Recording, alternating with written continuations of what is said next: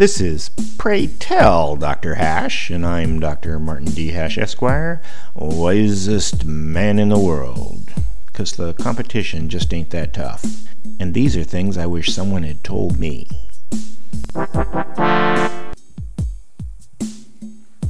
Today's topic 2020 election audits. When all was said and done with the Arizona audit of the 2020 presidential election, it indicated that Trump won, at least if the invalid ballots were eliminated.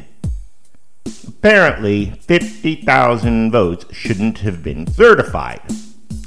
What makes it weird is that number probably would have been much higher, except they didn't audit the signature matching as part of the agreement to get the audit. There was also a complaint that the voting machines showed statistical anomalies and should be investigated, but access was not granted.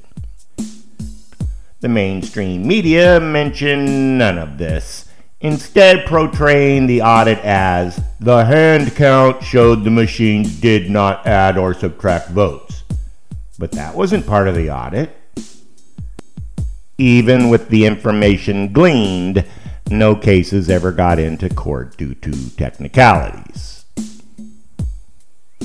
However, Arizona was just a distraction Voting machines were a distraction. Compromised foreign servers were a distraction, as were all the other vague, conspiratorial, evidence lacking theories put forward by clueless attorneys.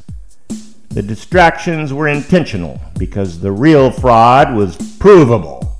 Vote harvesting in the four battleground states of Michigan, Wisconsin, Pennsylvania, and Georgia that changed the outcome of the election.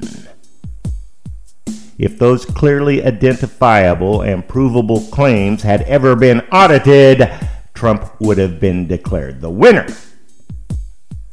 The only remaining question is how did the fraudsters get the other 10 million votes from other states?